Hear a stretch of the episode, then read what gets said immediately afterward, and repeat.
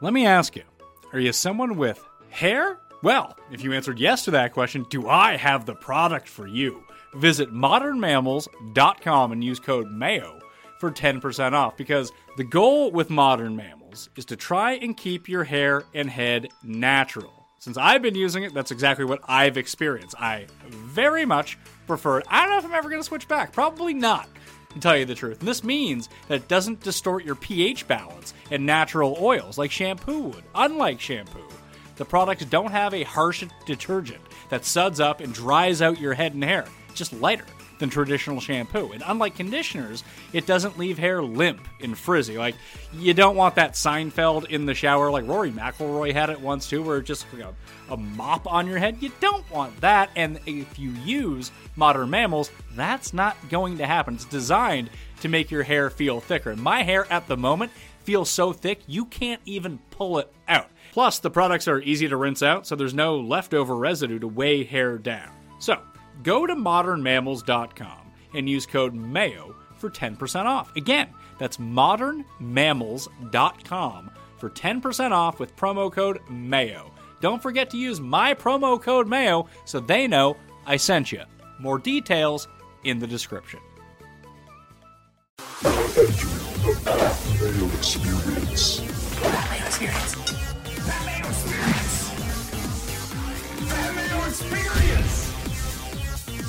Experience. Welcome to the Pat Mayo Experience Fantasy Football. Today we're going through some NFL news and notes, how that affects the top 200 my rankings, which you can find in the description of this video or podcast. I will update them after the show so they reflect everything that we're talking about right here because there's a lot of stuff that we might need to move up, move down. Some guys have opted out, other guys have been cut from their teams that maybe I drafted on the one team that I've taken so far. So I'm going to figure out some replacements for these guys too. Plus, we're going to review some of the flex league drafts, the drafts that Jake Ciely runs, and just see some of the different trends and maybe some surprises in different builds from different spots. I drafted my team with Tim Andercust live on this show. The team, eh, I don't hate it as much as I thought I did at the time. It's still not great, uh, but I definitely zigged when everyone else zagged.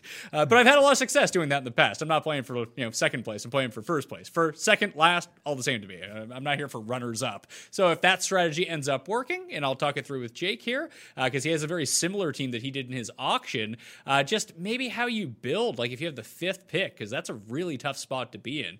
Uh, if you want to find the entire fantasy football 2020 kit. You can find it for free in the description of the video and podcast. Has all the RB player profiles, the rankings, the debates, the strategy, everything is there in one handy spot. If you want to go check it out, please smash the like button for this episode and tell me which Washington running back you think is going to score the most fantasy points in 2020. It could be none. Uh, could be an answer for that. You just fade the entire board. But I'm curious to see because there's like six options that you could potentially have now. Jake and I are going to hammer that out to find out uh, who the guy that maybe you should take is. We'll even see about that. Uh, also, please rate and review the Pat Mayo Experience audio podcast. Ton of fantasy football, along with the regular UFC and golf and nonsense coming at you.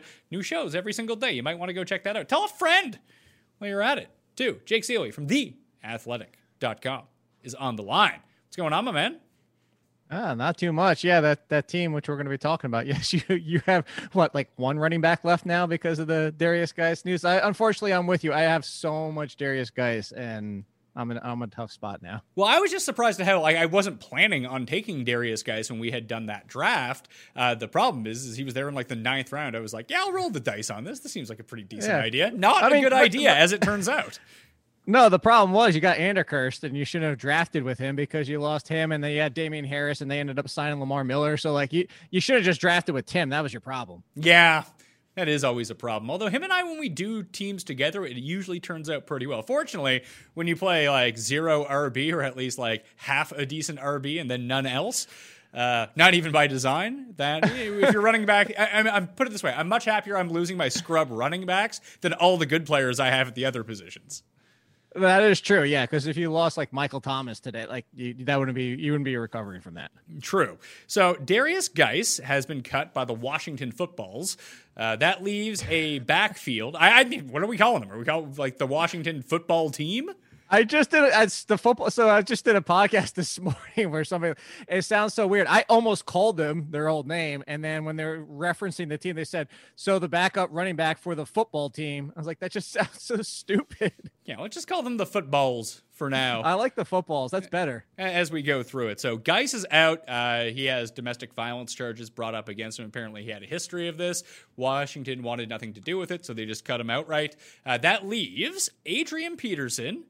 Uh, it leaves Peyton Barber, who's apparently on this team, my guy, Peyton Barber, uh, Antonio Gibson, Bryce Love, and J.D. McKissic to choose from. So the two that I think that we really need to hammer down on, Adrian Peterson and Antonio Gibson. I looked at drafts from Friday to today, and the highest Adrian Peterson went in any of those drafts was 74th overall. The highest Antonio Gibson went in those drafts was 83rd overall. So sixth round pick, seventh round pick. Uh, they're generally going later than that. That was the high end of the range in some of these high stakes leagues. But news came out today. It's like, hey, Peyton Barber, we can see is an every down back. And you know what, Jake? I see it because Peyton Barber is much like Jordan Howard. You just put him on a team, they're like, let's give that guy the ball. Like, uh, apparently, people love Peyton Barber. Like, he's just a really good guy, and they want to see him at least give him opportunity to do well. But if he had to choose, like everyone is just riding Antonio Gibson's jock right now. But Yeah. I, I think it might get a bit out of control here. I think it will get a little out of control with Gibson. And I actually, so when I updated the rankings, Gibson fell at 42 for me. He didn't move that far because I already had him somewhat high. Uh, Adrian Peterson jumped to 43. I don't have Peyton Barber because you know what Peyton Barber is, Pat. You know? I'm gonna, I'm gonna even curse on your show for you. Peyton Barber is the chicken shit way out. It's like, oh, I don't want to fail, so let me use this guy that I know I can trust. He'll go out there and get me my 3.8 yards per carry, and he is. Jordan Howard's a good comparison. Like you don't go wrong with Jordan Howard, but what do you do right with Jordan Howard? Nothing. That's why everybody's always trying to replace him and send him to a new team. That's the same thing at Peyton Barber. Like have some balls. Go with somebody like that's good or has upside. And I think that's what they're going to do. I think the Peyton Barber talk is just that it's coach speak time. We're talking up every this is the same team that called what 18 different guys their version of Christian McCaffrey, including Antonio Gibson. Like chill the hell out. But I think Antonio Gibson's biggest concern is that even in the best case scenario, which before this, as the uh, timeshare piece to uh, Derrius Guice and Adrian Peterson just falls out of the picture, is he's a, he's just going to be the complementary piece. He's going to be eight to maybe the most you see is 15 touches per week. Great RB3, great upside. He'll have some weeks where he finishes at RB1, but that's who he is. Like he's never going to be the go to 70% of the work. You don't want him as that. You know, maybe he shocks us. Maybe he turns into Austin Ekeler, but I don't think that's who he is. So I think Adrian Peterson's going to have some value. Uh, I think the one sneaky one, if you're in a super deep draft, is Bryce Love because they did draft him to be the new Chris Thompson last year. But the problem he has going against him is he has no touches, and now he's playing for a new regime. This isn't the regime that drafted him. They drafted Gibson. They didn't draft Bryce Love. So that comes into play too. I think it'll be muddy. And I will say this, Pat. I, I hate to say it because I've been the one that's like, hey, we're going to get 16 games. We're playing the NFL season. But just as a side thought, I just want to throw this out there for everybody that's like, oh, I'll wait to week eight. I'll wait to week 10. I'll get the game winner in the second half of the season. I might just lean and take Adrian Peterson because at least I know for the first four, five, six weeks, he's the guy. Like, let's not let's not be like ignoring the fact that maybe the season gets cut short at 12 games.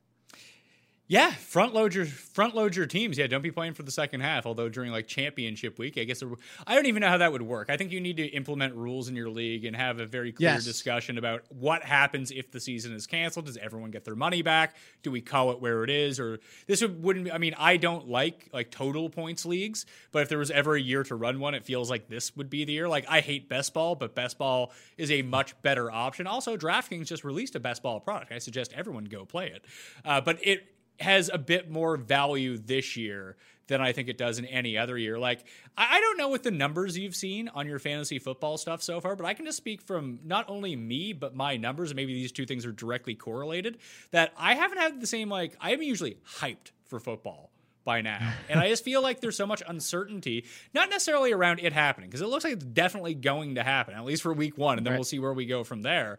It's just I'm still pessimistic about like what the overall upside is that I've been far less engaged with it than I normally would be the second week of August.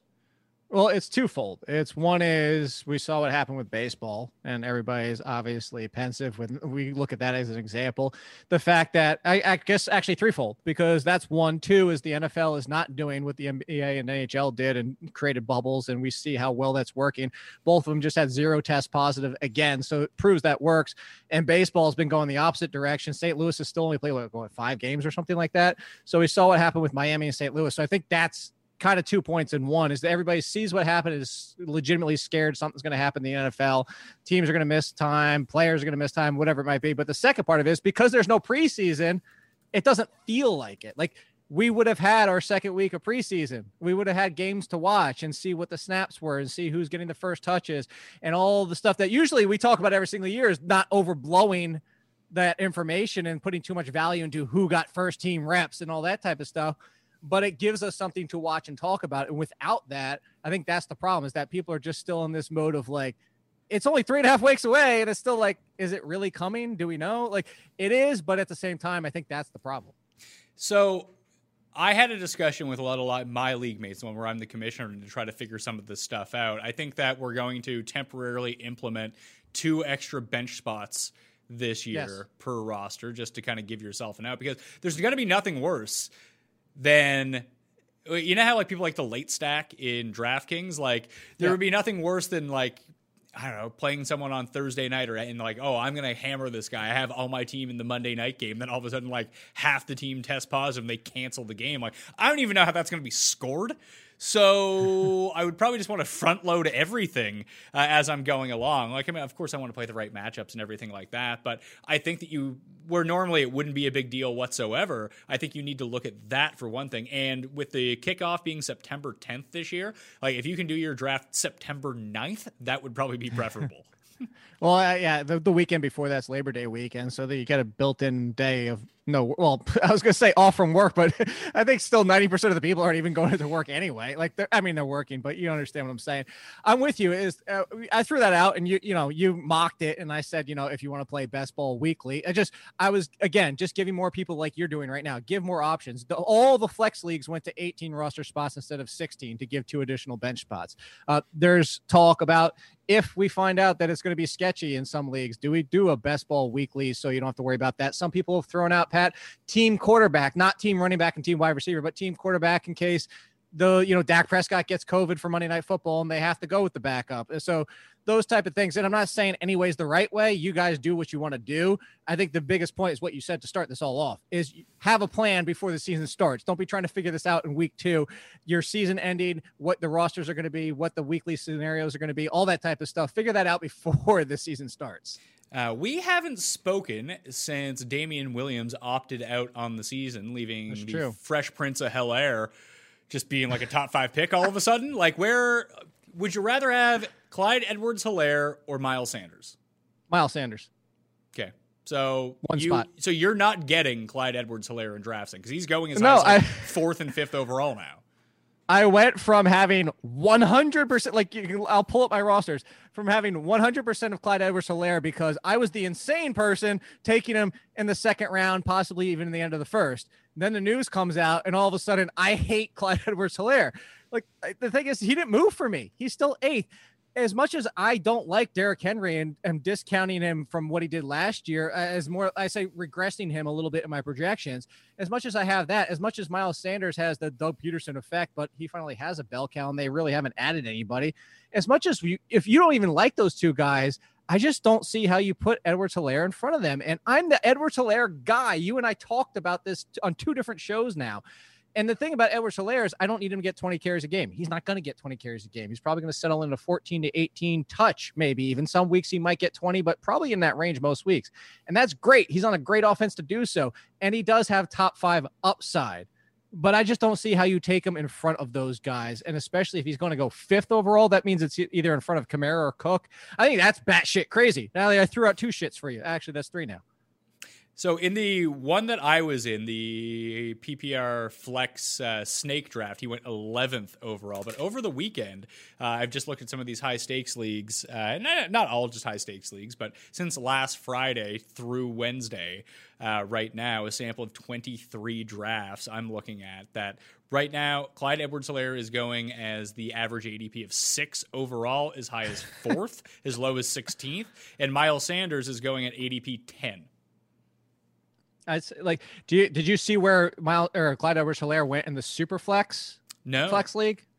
So the first five picks: McCaffrey, Barkley, Zeke, Jackson, Mahomes. Then Edwards Helaire goes at Wow. 106 in front of Michael Thomas, Alvin Kamara, Dalvin Cook, Joe Mix. Like that's where he went. Like I understand it, and I understand it for the argument. Like, like if you don't take him there, you're not going to get him because he is now in the first round. And if you want him, you're going to have to. But at the same time, where's the potential return? You know, I preach this every single year, Pat, is don't buy all the risk. And it's hard not to buy all the risk in the first round in general because it's the first round. But at the same time, Edwards Helaire to return that value has to be everything we think he could potentially be. And there's just so much from being a rookie. And again, this is coming from the guy that was the guy that was crazy high on him. And I, I just, it's weird that I went from being crazy high to the voice of reason. The biggest thing to me, and you kind of hit on it, is that you've now bought out all the upside on this. Like the other guys that are currently inside, the, like the consensus top four picks, McCaffrey, Barkley, Zeke, and Kamara. You can even throw Henry or Cook. I, I mean, I, Sanders suffers from a little bit of this, but at least we've seen him. Is that now when he's going sixth overall, Clyde Edwards Helaire, or fifth overall, there is still the unknown of what his actual upside is. We can project it out on paper, like, oh, he's Brian Westbrook, but better. But we also don't know what the downside is. The the thing that he doesn't have in common with the other guys, they have a track record of doing this over multiple seasons where he does not. So that's what would make me pensive about taking him that highly. I think at the back end of the first round, sure, but I don't see a substantial difference in the outcomes between Clyde Edwards Helaire and let's say someone like Kenyon Drake. I think that the upside is higher for Clyde Edwards Helaire, but I think if you ran this season 100 times, Kenyon Drake would outscore him 50 of those times. I can see that, and I'm not the biggest Drake guy. So, but if you threw in like other names like Nick Chubb, Josh Jacobs, Joe Mixon, and stuff like, like I think that's the range he should be going in. But that's who that I and I had him in front of all those to begin with, and he's at eight, and eight's a really aggressive opinion, aggressive aggressive ranking in my opinion to begin with, and it really comes down to are people overvaluing him just because of the offense he's in? He says he's picking up the playbook, and it's super easy to him. The, uh, there was a report from somebody that covers the team that says he's the first player he's ever heard, not rookie, just first player ever to say, "Oh, Andy Reid's playbook is easy to absorb." And that's, I mean, like Andy Reid's playbook is a legitimate thing. Also, is Clyde Edwards Helaire's ability to pass block. And like that's one of the concerns he had coming out of college. There's a lot of shotgun coming from LSU. There's a lot of times where the running back didn't even need to or or being asked to pass block. Uh, so can he handle that? Like that's a big question for rookies in general, let alone in this offense. Again, we know what the upside is. It's just you have to factor in some of the downside. And of anybody going this range, of all those, I would say Drake and Clyde Edwards Helaire have the two biggest bust potentials. And again, if you're taking them at five, you're taking them in front of not just those, but guys that would seemingly, if healthy, have zero bust bust potential in like Henry and Jacobs or Henry and um Mixon, the other Cook. one? Miles Sanders, Joe Mixon. Yeah. Yeah, so the big thing here, the reason that I compared him to Drake more than anyone else is that I think they have similar profiles and similar risk assessments of what you want this year. Like, I look at that range that you talked about the Chubb, the Jacobs, uh, Chris Carson, Aaron Jones, like that entire collection of running backs, like the second round, early third round running backs, or mid round second running backs, late first round. And I don't think that any of those guys have the potential to be the number one running back in fantasy football. I just don't. I don't think that their profiles match up. Could they be number three? Sure, if they score enough touchdowns. But based on the skills that they provide and the stats they put up, they just don't catch enough balls in order to make that leap to be the number one player. All things being equal in health, you know, not affecting 99% of running backs or something like that. And people know what I'm saying when I talk about this. I hope, at least. Clyde Edwards Helaire has a great unknown, but in his optimal role, he probably is the number one player in fantasy football. And I think that to a lesser extent, that's why he's going later. The same thing applies to Kenyon Drake. If he's catching balls out of the backfield in that Arizona offense and he's the guy and he gets 20 touches a game and he controls the goal line, there is that path. Now, it is a very unlikely path, but as opposed to the Chubbs and the Josh Jacobs, like that upside is higher. The downside is far greater because those guys are kind of steady Eddie, right in the middle. They're going to do what they do. They get their you know, set amount of touches, and maybe they do improve in the passing game, but they're not they're not going to be a threat to catch 75 balls. You, you see what I'm saying? Uh, I definitely see what you're saying. The one I, I will disagree on the one factor is I just don't think there's number one upside. Uh, just because I'll bring in the comparison with Austin Ekeler last year, and that's what I'm talking about. Like that's the ceiling for Clyde Edwards-Helaire. Sure, but kind of but but, but, volume. but what was what was what was Ekeler through the first eight games? He was what, ru- running back three. That's what. Well, that's what I was gonna say. Or the first five, which people like to chop off the first five because those the week six is where he had a, a poor game. Even those, it- both of those, to your point, it was three. He was behind Cook and McCaffrey, and that's the thing. Is like I just I don't see a path where he gets past McCaffrey or a healthy Saquon Barkley or even possibly Zeke Elliott. Like that's the thing. Is like I don't see number one for either one of them now. Top five, yes. Like can he be in the conversation with Dalvin Cook and Alvin Kamara and Austin Ekeler if he's Austin Ekeler like he was last year? Sure, but I don't see the path to a one-two finish. I really like Kenyon Drake. I was really bummed not to get him in that draft. That's why I was really hoping optimally. We'll talk about the best spots to pick from here in a minute. Just some more news to go through. Uh, when I talk about Clyde Edwards Helaire, let's say you don't get him, but you still want to try to gamble with these extra bench spots, deeper drafts. Darwin Thompson, thin Lizzie McGuire, Darrel Williams. Who's the backup? DeAndre Washington. That's Uh, and one. DeAndre That's- Washington. That's correct. Yeah. Why isn't it Daryl Yeah, Williams? Uh, because Darrel Williams is just isn't that good. but he, but at least he's been used and been like somewhat successful. So and so is DeAndre Washington. He was very successful when Josh Jacobs missed time. Sure, but People I, forget that. But Williams also has. I would just think that if he remains on Kansas City, that he would have the inside edge there. No, I think that that's the reason they brought DeAndre Washington in initially was this is before the draft. So this is some of the things that you see happen is they brought him in to be that backup plan because, you know, he's just got that all around ability where oh, he's not a top 10 talent, but he's proven time and again that he's all around ability that you can trust him. And he's he's the better ver- he's the version of Peyton Barber that people want. It's like he's good. And that's the thing is like, you know, Darrel Williams has his limitation. Darwin Thompson is passing game, has his limitations for being a full time runner. Uh, all these options in the backfield have limitations. DeAndre Washington might not peak out at a nine or 10 in any one area, but he's a bunch of sevens and a bunch of sevens in this offense. If this, put it this way, if we drafted today and there was no Clyde Edwards Helaire and Damien Williams did sit out, like I would be all in on DeAndre Washington as potential top 15. Like I think he is the option. Well, if that's the case, then, then if you're confident about that, I don't know if I'm as confident or you are. You kind of sold me though. Like we talk about Alexander Mattison, Latavius Murray as kind of the guys to have if the starter goes down. You want those guys. Those are Right. potential top five, top ten running backs. You're saying that DeAndre Washington could be that guy as well, just with a bit more risk, not knowing for sure what the situation is. Of course, and that's that's why is because this is my assumption. This is my educated guess, as we always try to do in a lot of these clouded backfields or clouded situations. The difference between the ones you just mentioned, right? We know those are the clear. We know Mattison's the backup plan. We know Murray's the backup plan. If we knew DeAndre Washington was the backup plan, we'd have him probably in front of those guys because he's on the Chiefs. Uh, but the thing that you you mentioned is like, yeah, there's no guarantee that even if he is the backup plan, that they still don't sprinkle in Darwin Thompson or they still don't sprinkle in Darrel Williams. So that's the other issue there. So I think it's a good comparison to be make between those.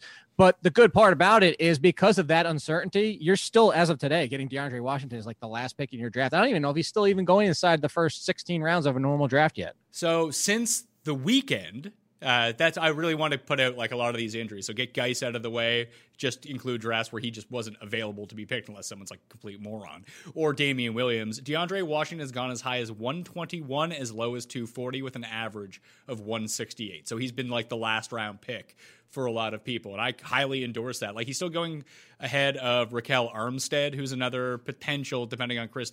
I just don't see Chris Thompson taking over for Fournette if Fournette went down. I feel like Chris Thompson's role would stay the same. No. And Armstead would become the new like Fournette type player. But I would prefer DeAndre Washington because he plays on the much better offense. But in terms of guys he's going behind, like Justin Jackson and Joshua Kelley are still going ahead of DeAndre Washington. I can see Jackson just in case he's like the first man up, but you're still on the back end of a split there either way. Anthony McFarland's still going ahead of him as a backup. We don't know if he's going to be the guy in Pittsburgh if James Conner goes down. So I think I would just rather gamble on the situation that's better. I, I'm kind of buying you here with DeAndre Washington.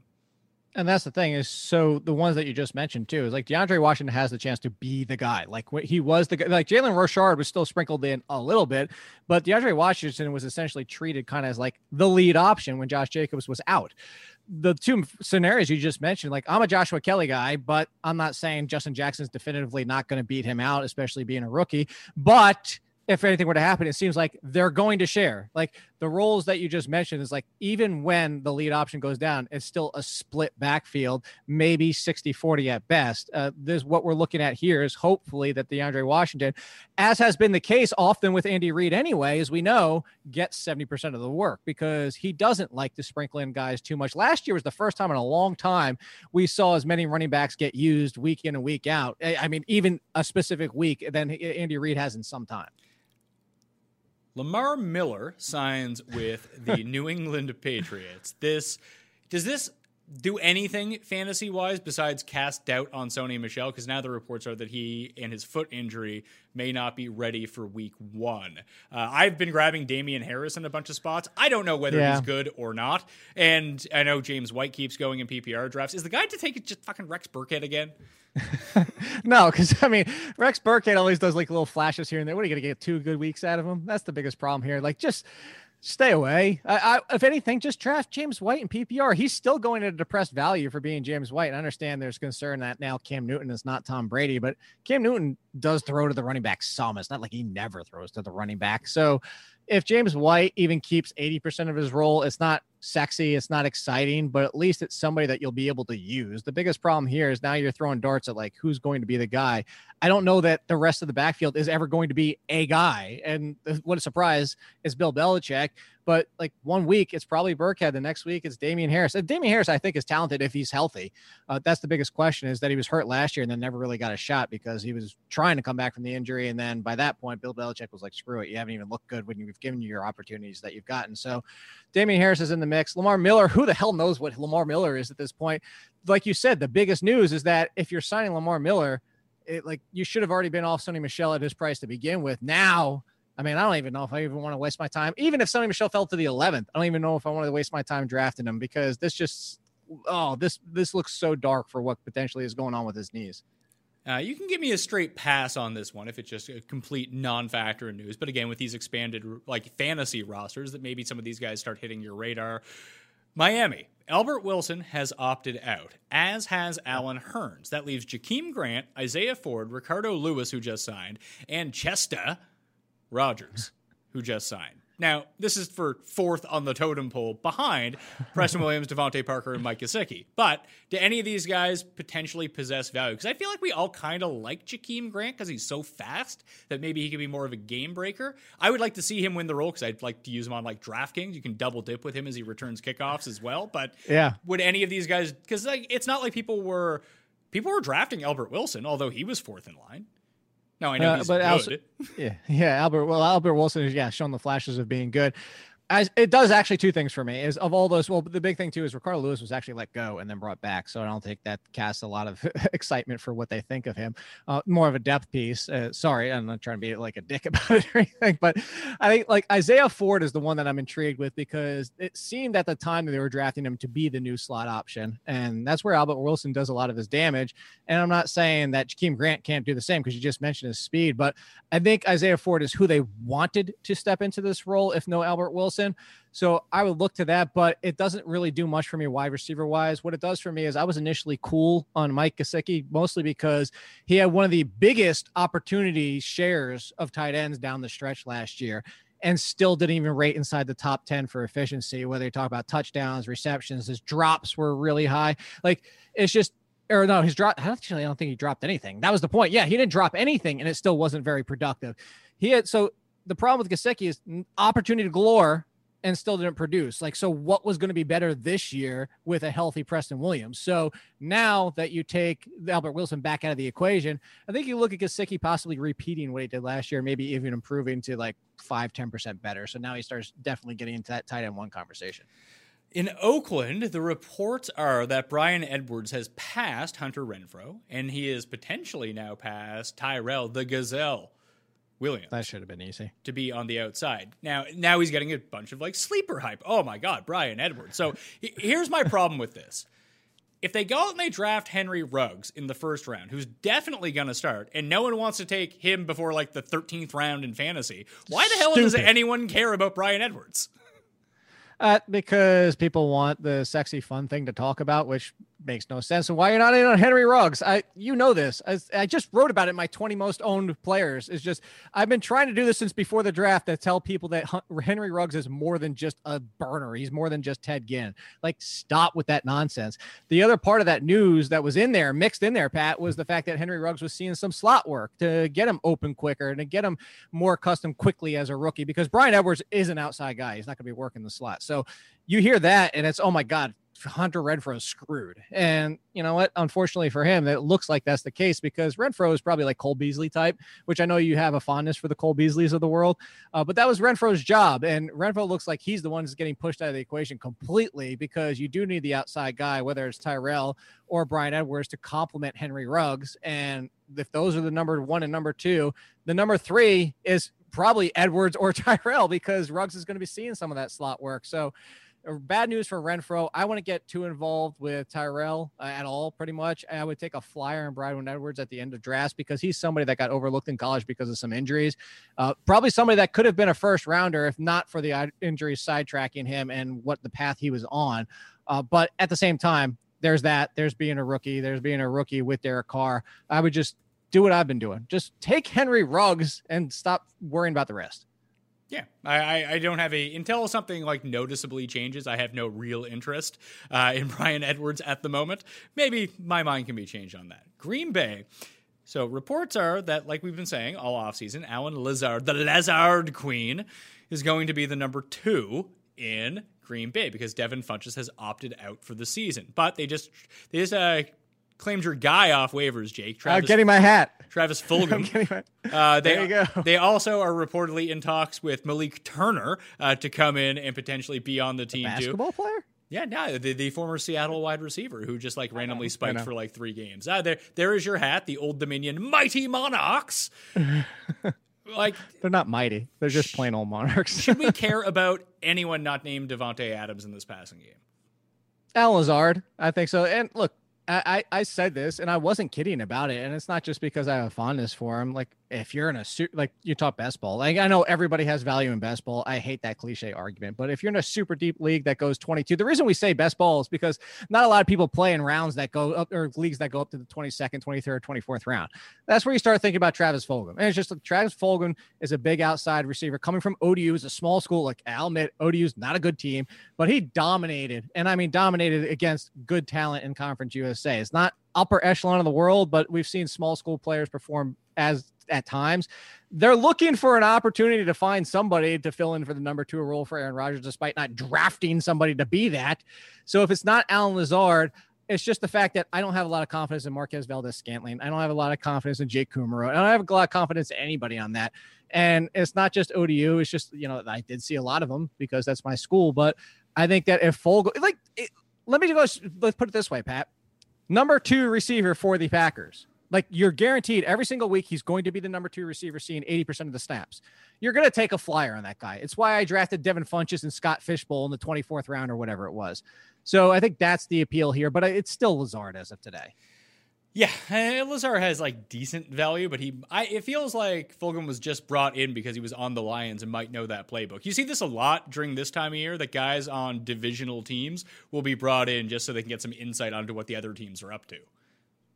Uh, I I think that's kind of overblown at times. I'm not saying you're wrong. I'm not saying they're tr- trying to get some intel, but I don't think like would be the only reason. Like, look, he might not be even on the roster in week one. It's not a guarantee. It just I'm I'm more pointing at the fact of like if we get some intel, which is tough this year because again we don't have preseason games, but if we get some intel that if he's at least a number three behind Allen Lazard, now an injury happens and all of a sudden he's relevant. I think that's the only thing we need to watch here. Yeah, and if something, God forbid, happens to Davante Adams, guys could get So- propelled up pretty quickly because there will be Just forget it. 15 targets a game to go around. Are there any opt outs on the offensive line that you think, besides like Nate Solder, I suppose, but any ones that kind of stick out to you, be like, huh, that could be a problem?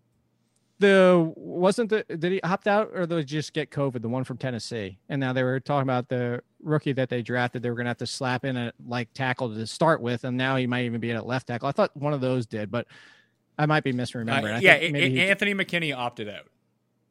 Eh, that's not huge. I, I think like Tennessee's line is looking a little bit shakier than we thought it would. Um, but again, it's Derrick Henry, so I'm not overly concerned about that. I think the biggest one is what you just mentioned. Solder was terrible last year, but So this is so. So what you're saying is that this is a good thing. no, it's not because now you're talking about Andrew Thomas, who comes in, who was supposed to be starting right tackle from day one, might be forced to left tackle, which is fortunately where he played for all of his college career. But I'm I'm looking. What the heck was the guy's name? I'm going down the list right now trying to find it. Oh, Matt Peart was the guy they drafted, I think, from Colorado or UConn. Maybe I think it was UConn, but he was like he was supposed to be a development person, and now they're talking about he might need to start because of Solder. You know, Saquon Barkley is definitively one of the best running backs in the NFL, but there's only so much you can do dancing around behind an offensive line that was already pretty poor last year. And it, you know, you're throwing potentially two rookies in there or a rookie and a journeyman. I'm looking up the other guy's name that I'm trying to remember. Oh, Cameron Fleming, all for Dallas. I mean, he might be in the starting lineup now. I mean, there's just a lot of questions there now. Yeah, I think the biggest one to me would be Ja'Wuan James in Denver, only because they don't have any other tackles really to come in and replace them with. Like, I mean, that was a bad offensive line to begin with, too. and, and they tried to improve. They made some signings during free agency, but like I initially saw like Marcus Gilbert opted out for the Cardinals, the right tackle, and I was like, well, let me look into this a little bit. And like they actually do have some depth at right tackle. It's not like Gilbert Gilbert is like the greatest right tackle in the world.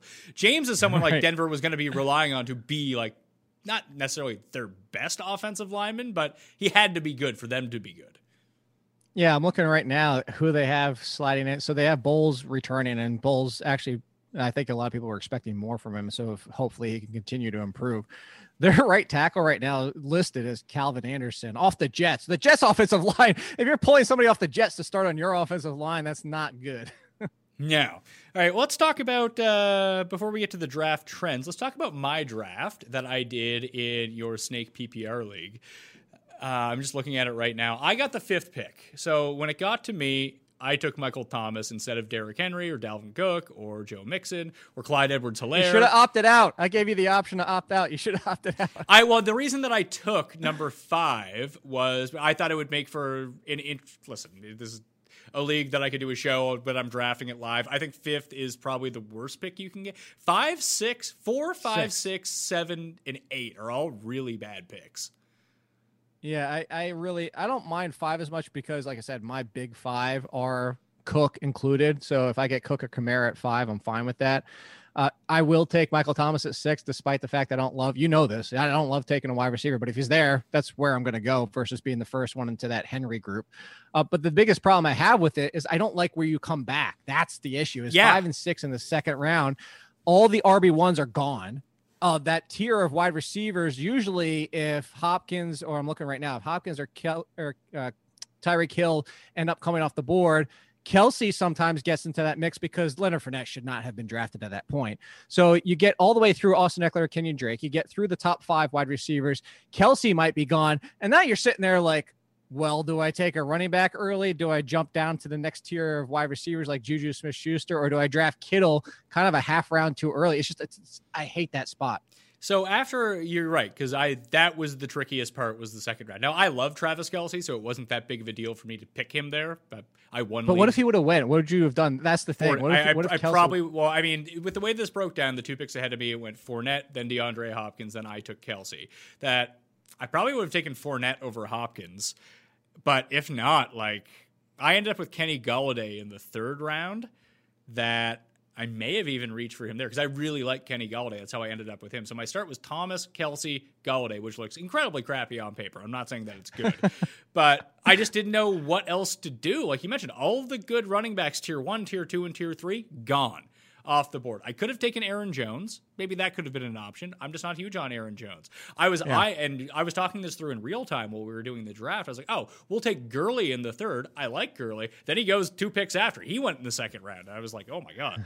then I started trying to piece together like, can I do that draft that we talked about where I get Kelce and Kittle, And all at the same time? But he went at the turn, and then Lamar Jackson went. I so when it came to me with Evans and Moore off the board in the third round, my options were Mahomes. Golladay, James Conner, Melvin Gordon, Chris Carson. I like Conner. I like Carson. Carson probably could have been the pick, but I thought that like one of those guys would fall to like the fourth round. But then it just never happened. It, it happened right after Carson went that a huge wide receiver run happened, and then it didn't get back to me. And I ended up having to take Le'Veon Bell in the fourth round. And that was the pick that I really don't like. I wish I had just kept taking receivers at that point. What was Tim's response when he took Le'Veon Bell? He was pumped. Well, no, he hates Le'Veon Bell. Le'Veon Bell's the one jet he Okay. doesn't like. so that's I'll never enjoy. So that's good news. and like I don't have a huge like Carson above Conner and Le'Veon Bell, but I have those three pretty close compared to the other jabronis in this region, like Melvin Gordon, David Johnson, Singletary, Marlon Mack, Ronald Jones. Like I think those three are substantially better fantasy options than the other ones. But just fifth Yeah, I'm really. fifth was just a handcuff spot to be in. Like I don't like that pick. I draft that last out of all the picks.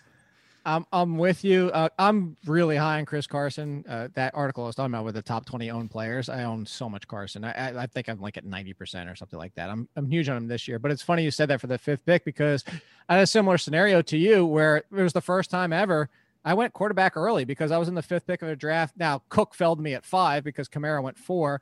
Uh, and I didn't have to take Michael Thomas because Cook was still there for me. But it came back around, and I was just like, Kelce had already gone. So I was just like, this is gross. And I took Mahomes, and I took Mahomes. And not only did I take Mahomes, I doubled down by taking Mark Andrews in the fourth round. But my wide receivers ended up being so ridiculously still good because wide receivers so deep.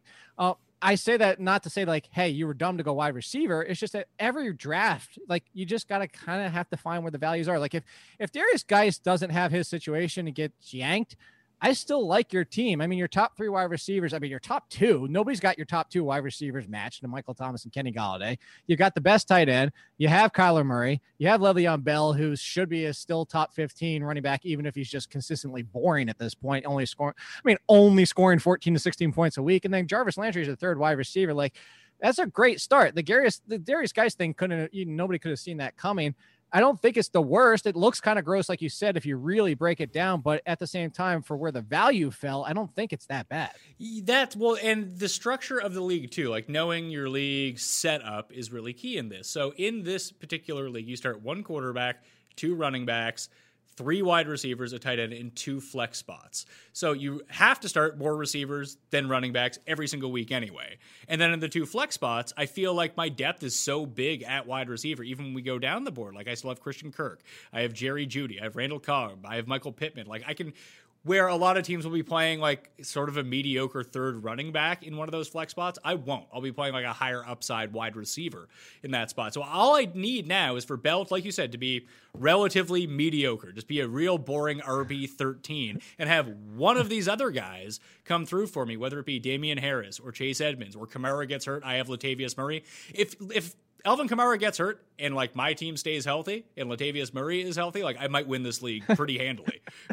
you, you might. That's a lot to ask. I mean, I mean, well, not a lot to ask, but it's just a big ask, I should say. Like, yeah, if Kamara gets hurt, if Drake gets hurt, you know, that's really like if Conner gets hurt again. Like, I mean, you've got three options where if somebody gets hurt. Although Anthony McFarland, like you mentioned before, and I don't know that he may or may not be the guy. But the whole I think thing, I think but, he'd be the guy.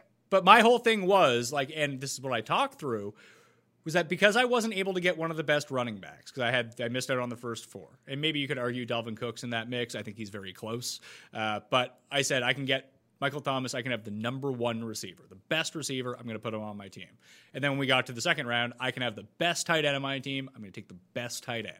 And then I ended up with Golladay. It's like I think he's like a top five guy potentially, so I'll take him You have the best wide receiver too, and it's not even close. And then when it got to Kyler Murray, this is where it got kind of crazy because I was going to take McLaurin or Chark, and they went two picks right ahead of me. But the three guys that I really wanted, as we talked about as we were doing it live, was Chark, Metcalf, and McLaurin. So I have it McLaurin, Chark, Metcalf, and they literally went the three picks before my pick. So I couldn't take any of them. And I was like, maybe David Montgomery will get back to me in the next round. I can just take him. And then he went the pick right after. But I took Kyler over Dak and Russell Wilson and Deshaun Watson. And I feel kind of stupid seeing where Deshaun Watson went now, two rounds later. But at Yeah. the same time, like I would have just happily taken Montgomery there or T.Y. Hilton and been on my way, or even Steph Diggs. But the reason I took Kyler versus Dak Wilson and Deshaun Watson was because of the almost like we talked about with Clyde Edwards Helaire at the beginning. The reason that people are taking him so highly is because there's that unknown of him being the number one running back potentially.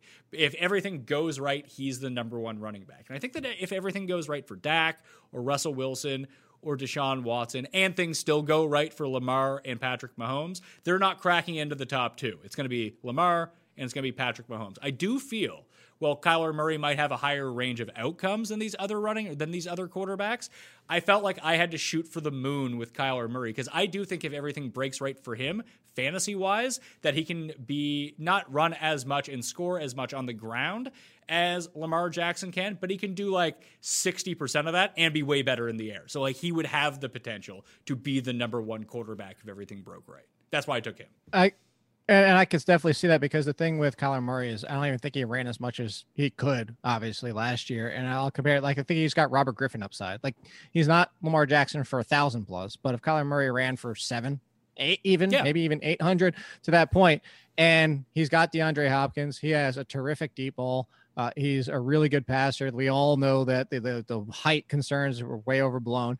Uh, I agree with you. Like if you took them side by side and you said Lamar Jackson still runs for a thousand, but Kyler Murray gets nine or 700 and that 300 yard difference. Well, that 300 yard difference sounds like a lot. That's 30 points, but Kyler in the passing game could easily close that gap, especially from a touchdown department with DeAndre Hopkins now in the fold. As good as Lamar Jackson was last year, that's all anybody keeps talking about is that his touchdown ratio should pull back if he doesn't improve as a passer, which I think he can. And I actually am a Lamar Jackson fan in that facet. But if he doesn't, if he passes the exact same level he did last year, that touchdown ratio shouldn't be what it was. So just because of the construct of my team, I felt like I had to shoot for upside where I already had, like I said, the best receiver, the best tight end. If I could potentially have the best quarterback, I don't need good running backs. And there's and I really do think that there is some merit Well, because of those check two that box.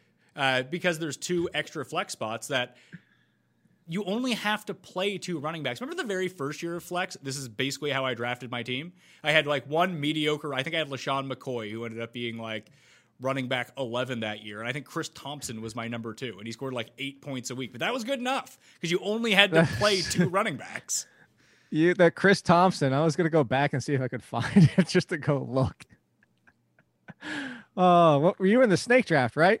Uh, yeah, I was in the Snake PPR. That that was the year that I won, and I came third the year before that. I think. Was that the? Did you win? You won the end, but you you were second in the season, I think. Yeah, I think so. that the- All right, I was gonna pull up your team real quick because it's uh let's see your roster at the time at the end of the draft was that was Justin Forsett. That was Derek McFadden. That's why.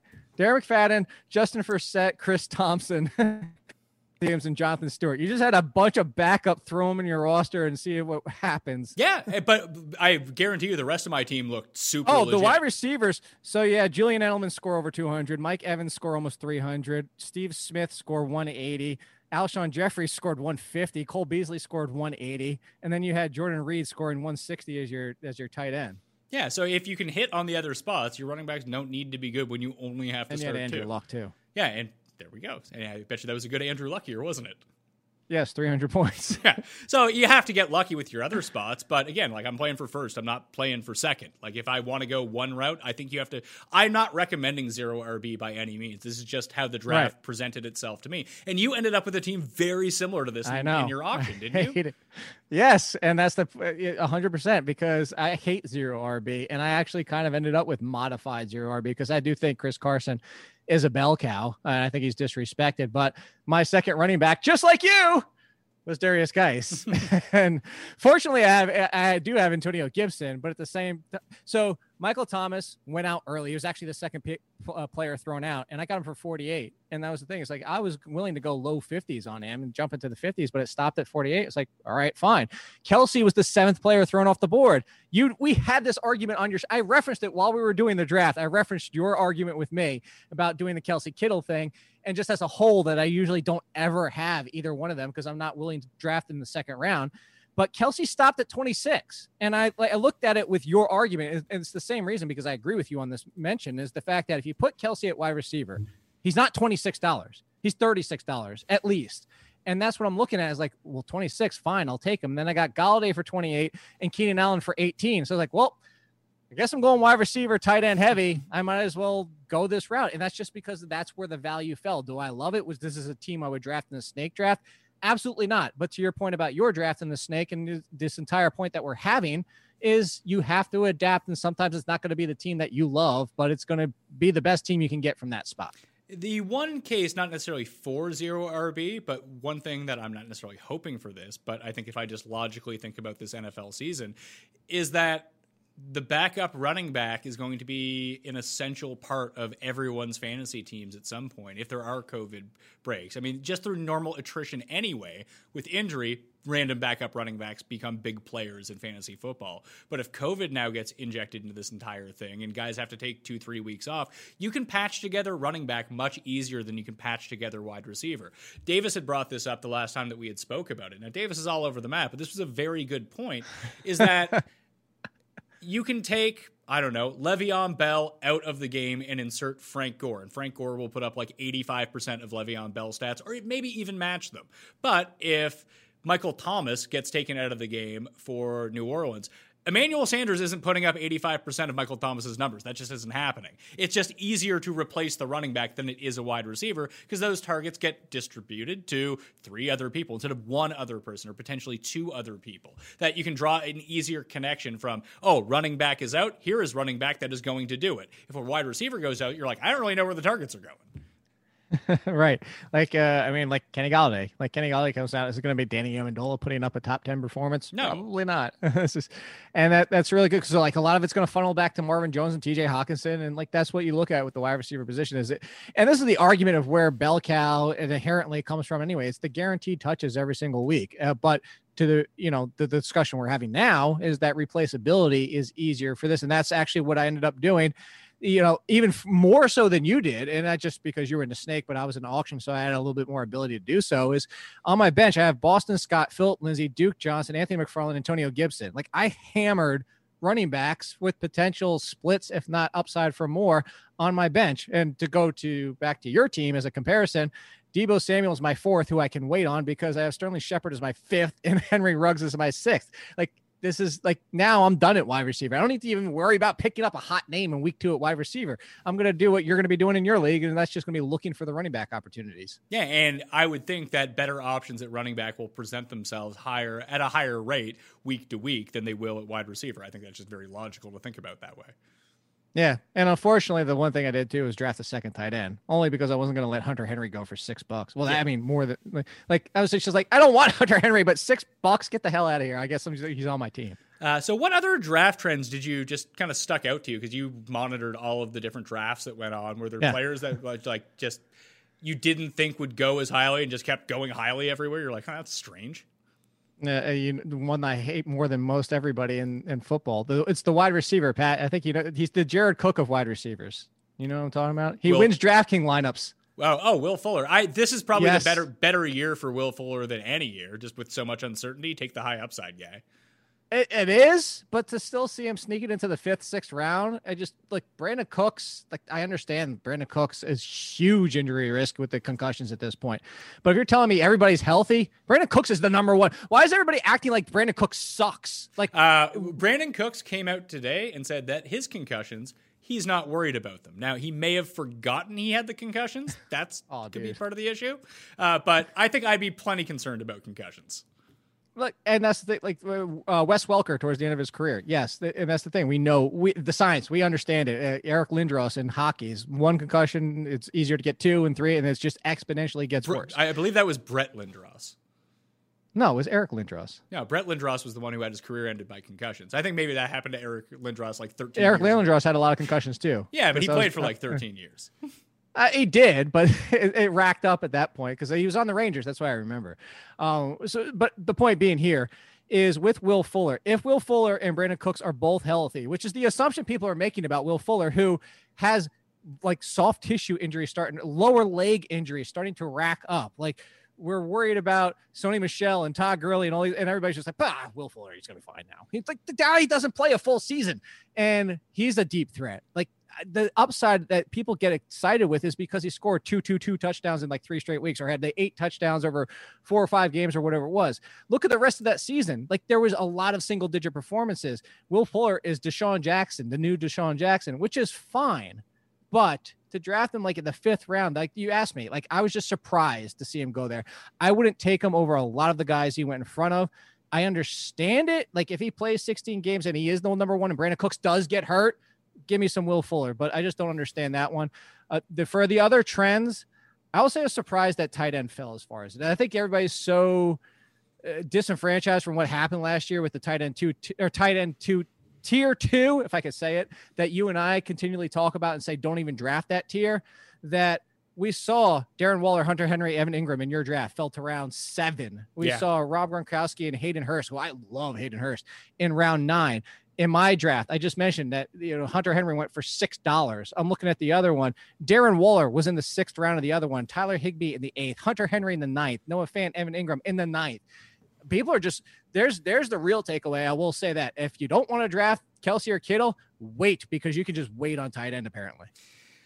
And uh, it's uh, yeah, if you, you can jump the board and get those guys, those two are the most valuable. It's like getting uh, Mahomes and Lamar Jackson. Like I feel like kind of a schmuck for taking Kyler Murray where I did. That's just how the draft was falling to me, and that's what I felt like at the in the moment. I had what I wanted to do, but like Matt Ryan in the tenth, Cam Newton in the twelfth. Uh, where did my guy Daniel Daniel Jones in the thirteenth Your round? guy.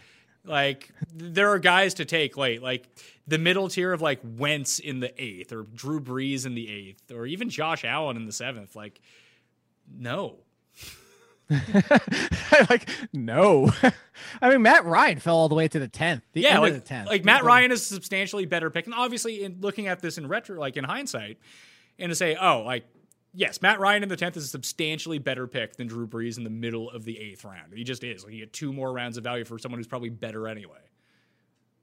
Yeah, and that's I think that's the big. So the other takeaway is, and you can see it if you look at the draft boards, and I tweeted them out. Uh, not so much the super flex because you get that overlay of all the quarterbacks sprinkled in there, but you can kind of still see it if you look at the colors. So blue is running back, green is wide receiver. All five drafts, the best ball still isn't finished yet, but all five drafts you can see there's like around 16 ish running backs the first two rounds, and then they disappear for the next three and don't really start hitting again until round six. And I think that kind of goes to how your team fell. It's like if you say, well, maybe I'll wait on David Montgomery, or maybe I'll wait and see if Chris Carson, co-" like the first two rounds, you're not going to be able to wait on anybody. And if you wait again, just two or three picks is going to drop you an entire tier where you're going to be waiting until the sixth or seventh round to get your second quarterback or second running back. Yeah, if I was looking at that three, four, five, six range at running back, if I didn't take a running back in the first two rounds, I think my targets would be Carson, Connor, Bell, Montgomery. It's probably. I don't even love Montgomery. I don't love But see- Montgomery, but I think that he's safe volume, if nothing else. And like I, I would have preferred. Like I thought I was going to get him in the sixth, and he just didn't materialize there. He went in the fifth. I guess Cam Akers could be super interesting too. I wouldn't reach on Akers, but I'd be good if he fell to me in the sixth round, which is where he went here. Like he was going to be after Montgomery when I was like, oh, maybe Akers will make it. No, didn't happen. Yeah. Or Raheem Mostert. I mean, nobody want, I don't want anything to do with the Shanahan backfield, but if he kept the job the entire year, I mean, Raheem Mostert in the sixth is going to be an insane value. Yeah, I I just that's the biggest. I, I think that there's too much risk baked into that based on how they Of course. go, how they go But week, here's just even thing. week to week, whether he stays healthy or not. Like he could have six really good weeks and then ten really awful weeks. Right. I, I completely agree. But and I was going to go back to so my bell cow thing is not only the fact that I'm taking a running back almost always in the first round, unless Michael Thomas falls to like six, seven, eight, somewhere around there. But if even if he does, I'm usually going running back, running back to double. I'm usually I would say nine out of ten times the auction is a little bit different. So that throw that when I'm talking about typical snake drafts. I'm getting two running backs in the first three rounds. And I say that to this point that we're talking about right here is I don't have to make this decision about David Montgomery. I don't own David Montgomery anywhere. I don't own Kareem Hunt. I don't own Mostert, Akers, any of these guys because I'm drafting wide receivers. I'm taking Terry McLaurin and DK Metcalf and Marquise Brown and AJ Green and T.Y. Hilton. I'm taking those guys in this range. And I feel better about that because those are type of names that have wide receiver one potential in the fifth, sixth round. And I don't have to make this annoying. Oh, do I really want David Montgomery? Do I really want crappy Le'Veon Bell? No, I took care of my running backs, and now I can go attack this wide receiver value, which is just insane in my opinion. Well, yeah, the receiver value in the fourth round. I think two of the best picks in the draft that I was in came after, right before I picked Bell. Uh, they came off the board. But Robert Woods, second pick of the fourth round. Adam Thielen, the fourth pick of the fourth round. That Like, was that's ridiculous. nuts. Like I would be good with a wide receiver core of Woods, Thielen, and one of Chark, Metcalf, and McLaurin. I feel like I would have three top twenty guys. love that. And I would, and I could take those rounds potentially four, five, and six, depending on the if I was in a less sharp draft than this. But let's say I had to take them three, four, and five. It's probably a reach on one of those guys in the third round. But I could have a the way this broke down, I could have Miles Sanders, Kenyon Drake, and then like four of those guys as my team, which would be awesome. And And and that's the big appeal here. I'm trying to pull up the draft I recently did, which it, it almost became a zero wide receiver. And hold on, I'm going to pull it up real quick for you here so you can understand the value that I'm, I'm agreeing with you on the value. Obviously, is I ended up going. Who did I take? Miles Sanders in the first round. Then Nick Chubb was still there in the second round, and Chris Carson was still there in the fourth. I'm like, well, definitely doing that. Even with that, three of my first four picks are running backs. I still came out with DeVante Parker, Allen Robinson, Marvin Jones, Deebo Samuel, Sterling Shepard, and Preston Williams. Like, like to still come out of my draft with those wide receivers and to have those three running backs as my first four picks is just that that's the proof right there that wide receiver is ridiculously deep this year and somebody's going two or three guys are going to fall because even if you're a fan, it's it's what you and I talked about. You can mix up everybody from like wide receiver th- 13 to 25, and because of that, people are taking their guys, but the other ones are falling. All right, I think that'll do it. Pat Mayo experience. Jake Ciely from theathletic.com. You let everyone know what you got going on, okay? I just follow, like you just follow me at all and kid. I tweet everything out. I just released my top 20 own players after last week, the players that I hate my projections the most and I pretty much don't own. Uh, so that's what's going on. And then next week I'm I'm doing a little draft 101, Pat, because like I, it appears that like a lot of people come to us still. And it's funny that like we kind of forget people that are like this out there. Like, hey, I've never done an auction before. What do I have to do? I've never done FAAB. We're moving from waivers to FAAB this year. What do I need to do? So I'm doing a little bit of a draft 101 or not draft, I guess fantasy 101 next year. Next year, next week good God, I, I, my brain's tired. Yeah, but your brain's tired, and football hasn't even really started yet. I know. So just, just I should have done like give, Brandon Funston and taken a vacation in August. Who does that? I don't know. I took my honeymoon in August. Oh yeah, that's true. That's why you couldn't do the draft last year. Yeah, what? I got married three years ago, but okay. was it? I we we tend to I'm go. Trying, we tend. No, well, no, I know. I'm trying to think what what was last year. Was it was it baby last year? What was why couldn't you do it last year? I was at a wedding last year, and my wife told me I wasn't allowed to draft from a wedding again. Oh, that's well, that's what it was. Yeah, you were you were at a wedding. You're always at a wedding for some reason. Not anymore. Like Meaney. Why does Chris Meaney go to seven thousand? How many friends does Chris Meaney have? Uh, I went through a period, like I think between the ages of twenty and twenty nine, I went to like three weddings, and then from thirty to thirty four, I went to thirty six weddings. Oh my god. Here, I'll make you feel better, Pat. If I ever do finally get married, I'll send you an invite that you're. I'm only sending it to be you're a friend of mine. You don't have to fly in from Canada, so you can you can decline to come. yeah, listen, I'll I'll come. I I want to go to Vir- Virginia Beach. Sounds nice. you have to think about where I lived. Yeah, I did. I, I, was going to say, where does he live again? Oh, yeah, Virginia. That's right. Anyway, Jake, thank you for being on. We'll re up on some more news hits too. Uh, go to theathletic.com and you can check out all of Jake's work. You can find all my work in the description of this video and podcast. The entire free draft kit is down there and up on dknation.com as well. Like the episode for the video version, rate and review the audio version. Follow me on Twitter, Instagram, and Facebook at the PME. Ranks in the description as well. Not Adam Rank, my rankings for football football. Check those out. I'll see you next time. Experience! Experience!